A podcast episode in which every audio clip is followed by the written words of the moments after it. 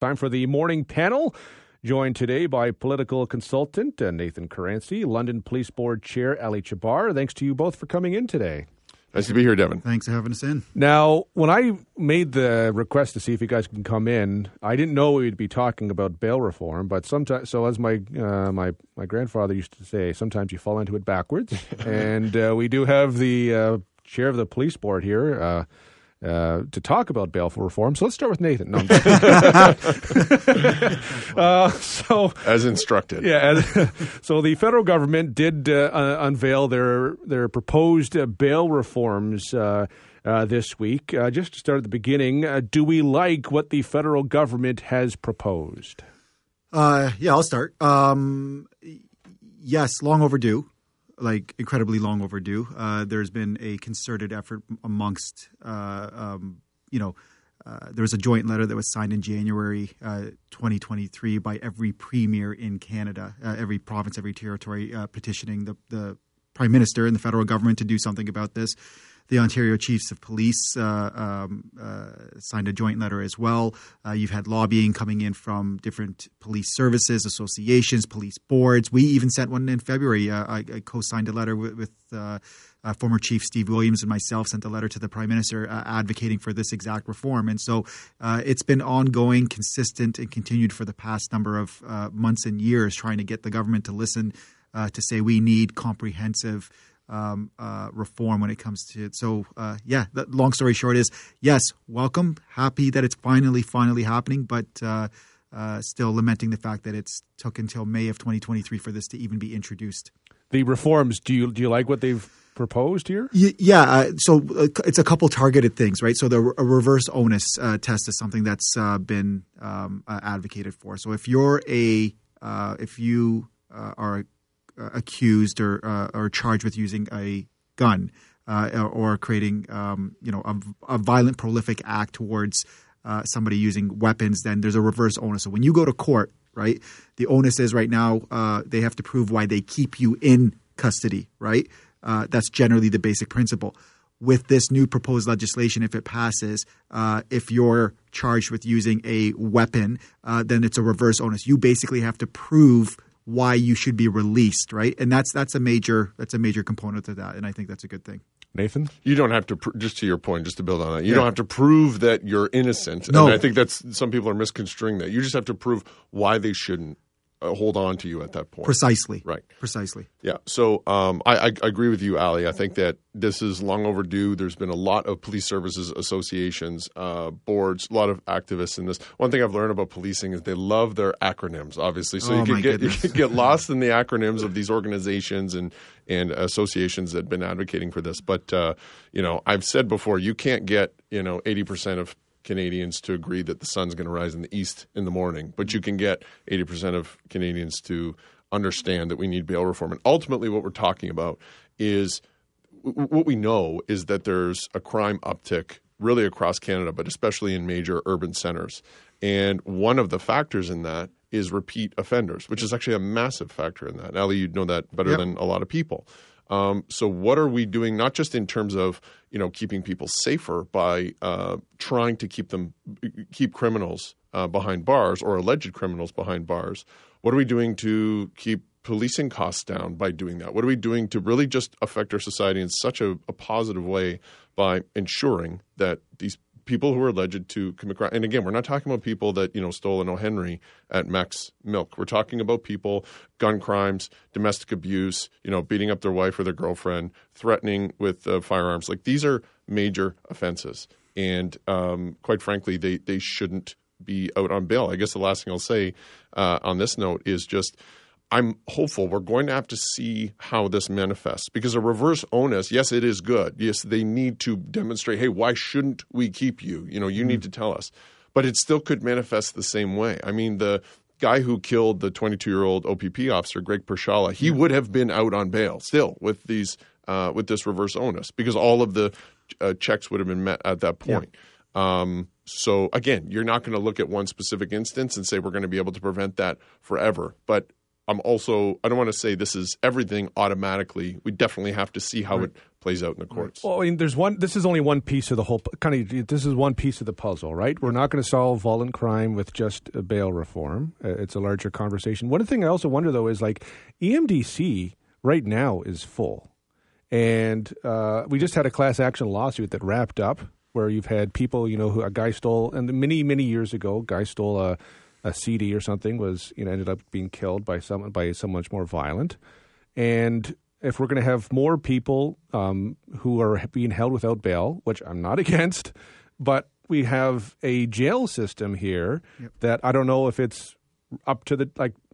There's there's there's you know steps two and three that need to follow this. I think. Yeah, this is one facet of a much larger problem, uh, much larger issue. So, uh, to, to Nathan's point, this reform, if and when it's passed, will not eliminate the possibility uh, of these or eliminate the uh, uh, the prospect of this happening. Right? No one, there's no piece of legislation that be passed by any government that's going to eliminate um, you know these things from happening. But it's a step to mitigate. Uh, right? And it's one step.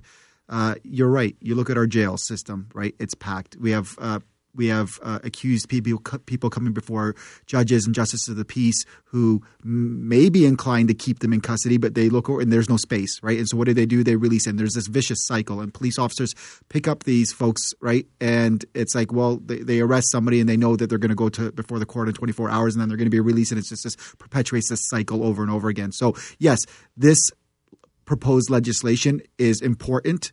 Uh, it's an important step to addressing the issue, but nobody should be under the illusion that this is kind of a be all fix all because it's just it's it's kind of a micro uh, a micro uh, component to a macro problem, right? So yeah. I'll give you a last word on this. Yeah, I, I think it's a great point. I think that um, you know, anytime you get a Caranci and a Chahbar in a room, we could talk about uh, the Charter of Rights and Freedoms Yeah. or any of this. All rather that long, than, rather than the Leafs. Yeah, Uh, yeah, yeah. but one thing I do want to bring up that I think is fascinating, and I hope we discuss further, is the prospect of legislation uh, being passed in federal parliament um, that may be against what the Supreme, the current makeup of the Supreme Court would rule in favor of or support. But um, you know, we've had we've talked about the notwithstanding clause in the past, and the question now is to what extent are the people of really Canada in this uh, context going to be accepting of certain rules? And you know in other words if we were to bring back mandatory minimum sentences for firearms crimes or uh, domestic abuse and things like that it may very well get struck down in the courts again. Are we going to be passing that legislation? If it were to happen in the next you know two three four five years um, in anticipation of the Supreme Court doing it? Are we going to write it in such a way that they wouldn't do it, or are we going to just stick the notwithstanding clause with that and say, "Guess what? Sorry, we're Parliament, we're supreme uh, over the courts, and that's going." To What to are be the chances that our current government would do that? Like, Certainly not our current government. Yeah, that's right. yeah. I it's mean- not going to happen in 2023. Yeah, I don't yeah. think. So. I mean, uh, But thi- this, that, I guess that's my point. Is this is these are real conversations that are going to happen if something does not change because you know we, we just look on the streets here. I mean, it's I will say I agree with you. Uh, the groundswell of public opinion on this issue, uh, almost to end where you started, which was uh, uh, like astronomical numbers in support of uh, bail reform, right? And I think that's a byproduct of people living that reality. It's, there's a perception and there's a reality out there. When we see prolific, violent crimes taking place, we've had 10 police officers killed in Canada since September, um, right? there's a funeral today. There's a funeral today, literally today. Uh, in Edmonton, uh, uh, there was two officers, a 35 and 30 year old, that were shot just responding. In Ottawa, uh, the, the one just outside Ottawa today. In London, back on March 13th, uh, we had two of our own officers that were uh, attending to a call at, on Kipps Lane who were shot and, and uh, seriously uh, uh, injured and had to be rushed to hospital. Right? I think people are seeing this. It's not just an abstract thing anymore. We're seeing it on a day to day basis, and, and I think that's the that's where that groundswell uh, of support is coming to say, hey, something has to happen, and and uh, you know, uh, it, it that- really is. that groundswell of support is coming from the belief of people that bail reform or items like it are going to fix the core problem. Right. And if and when they don't, if they are insufficient know. in ac- accomplishing that task, then it's going to be what next? And Right. that's really the point. Yep. We continue on with the Thursday morning panel. I forgot what day it was briefly.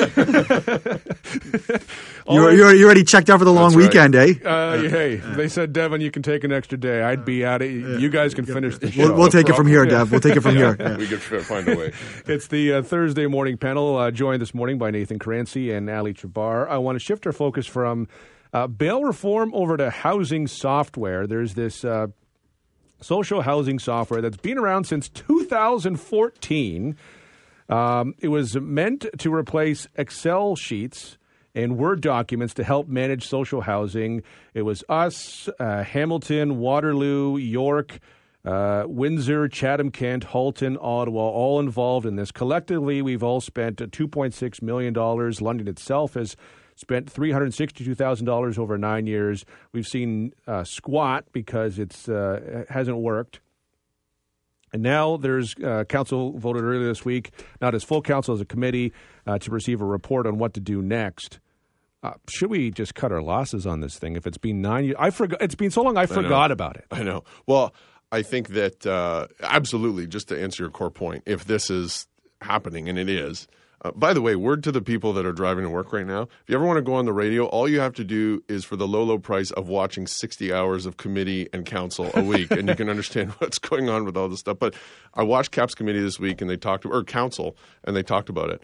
Um, yes, we should cut our losses, but the point is we're already on the hook for some of the, the cash out the door, anyways. So we have the time for staff to come back with a report that can say, okay, here's what the heck just happened, and here's where we are with this situation. It's a lot of money we've spent on something that has not been used. And frankly, it's not even like a fundamental piece of software. We've been around, we, how do you say, workarounds? Is it a workaround if you're using Excel sheets and other stuff like that?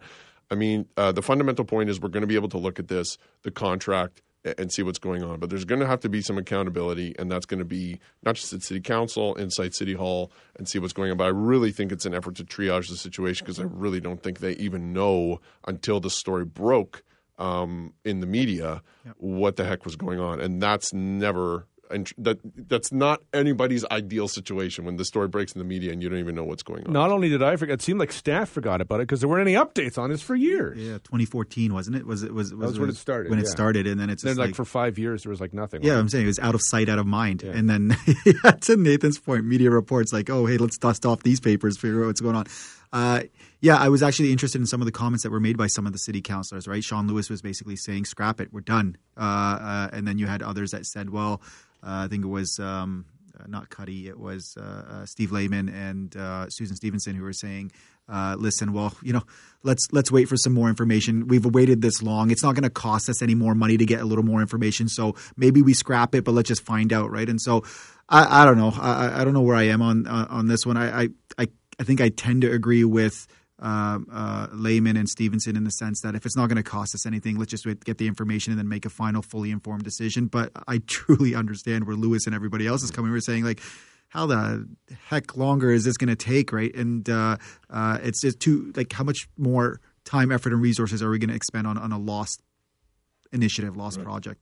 I'm not one to say, you know, not wait for the report, especially if the money's being spent. But I don't know what could possibly be in this report that says, oh, okay, hey, let's go. After nine years with nothing. Yeah, Well, I- my uh, crux with all of these things, whether I'm first thing you do is put everything on a timeline. Is what happened and when did it happen? And frankly, I don't think that they know right now. And I'm not trying to sewer anybody at this point. I'm happy to sewer somebody when it's when it's when it's appropriate. But the point is, there's people that at least you know on paper are overseeing this initiative and others. It's on their desk or it's under their purview.